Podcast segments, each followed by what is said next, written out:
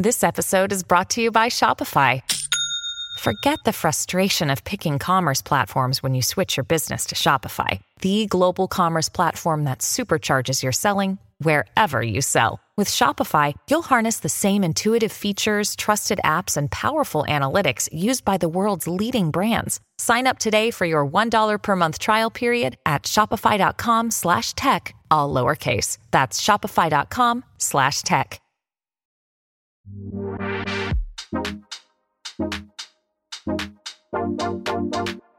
Nel 1881 William Dixon e Thomas Edison fanno un test con la loro pesantissima macchina, il kinetografo. Essenzialmente girano il primo film della storia del cinema.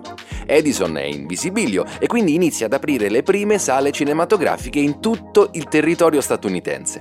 Queste sono delle stanze in cui vengono allineati diversi kinetoscopi e in cui i visitatori possono assistere a diverse proiezioni. Ma la vera innovazione che riesce a cambiare drasticamente il panorama dell'intrattenimento sono i 25 centesimi che Edison fa pagare per assistere a questi spettacoli. Questo vuol dire che la prossima volta che vi verrà chiesto chi ha inventato il cinema, voi potrete rispondere due persone. Thomas Edison, il primo produttore della storia, e William Dixon, il primo regista e attore della storia. Sono Matteo Vitelli, un regista e uno sceneggiatore che proprio quando ce la stava per fare ha deciso di cambiare la propria rotta. Perché la storia del cinema è fatta proprio di questo, tanti piccoli cambi di rotta, piccole e grandi invenzioni che hanno causato la nascita di questo strano oggetto che ancora oggi non riusciamo a capire perché ci piaccia così tanto. Come abbiamo già detto, la storia del cinema è caratterizzata da grandi e piccole innovazioni. Allo stesso modo la storia sociale si sviluppa grazie a grandi e piccoli avvenimenti, dei piccolissimi dettagli. Ed è proprio un dettaglio a cambiare il corso della storia di Thomas Edison.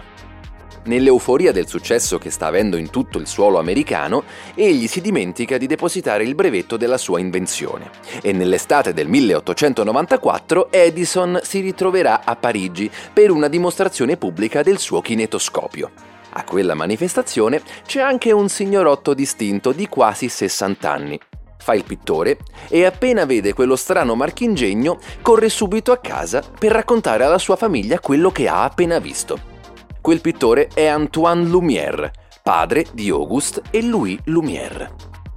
Antoine aveva capito che il futuro di quell'industria non poteva di certo essere rappresentato dal kinetoscopio, che permetteva la visione dello spettacolo a una persona soltanto, ma da qualcos'altro, da qualcosa di nuovo, qualcosa di già nuovo.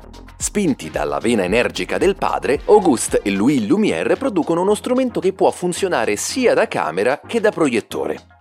Questo strumento, pensate, prende il nome di cinematografo, che loro brevettano subito il 13 febbraio del 1895. E solo un mese dopo i due fratelli usano la loro prima pellicola.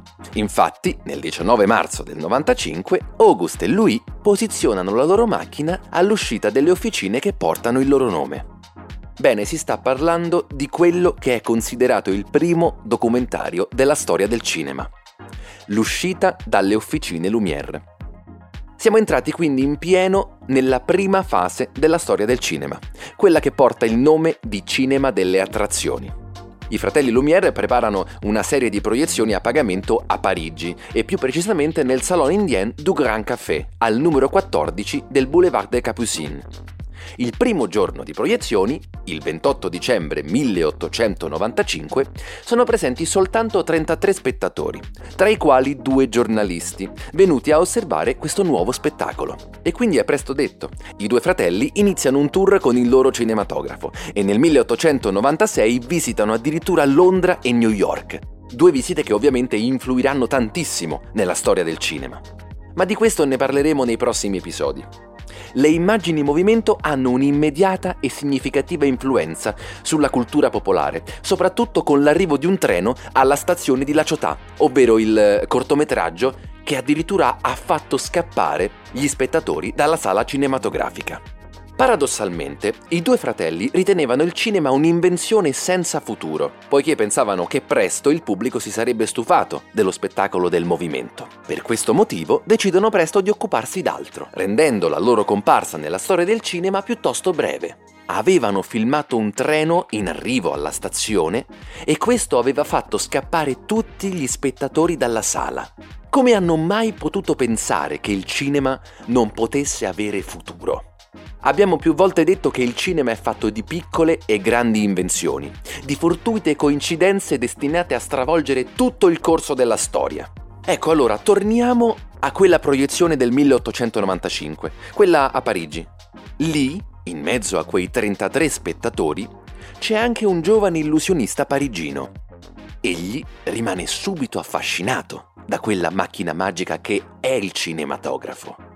Allora il giovane, anche se un po' timido, cerca di farsi vendere un apparecchio, ma al rifiuto dei due fratelli Lumière, allora decide che se ne fa costruire una copia da un suo ingegnere di fiducia.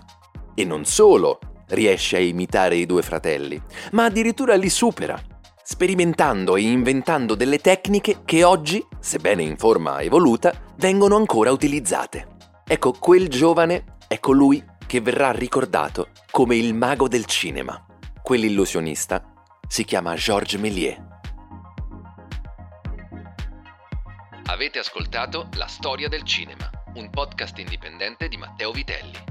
Iscriviti per ricevere aggiornamenti costanti sull'uscita di nuovi episodi. E adesso un bel caffè finito.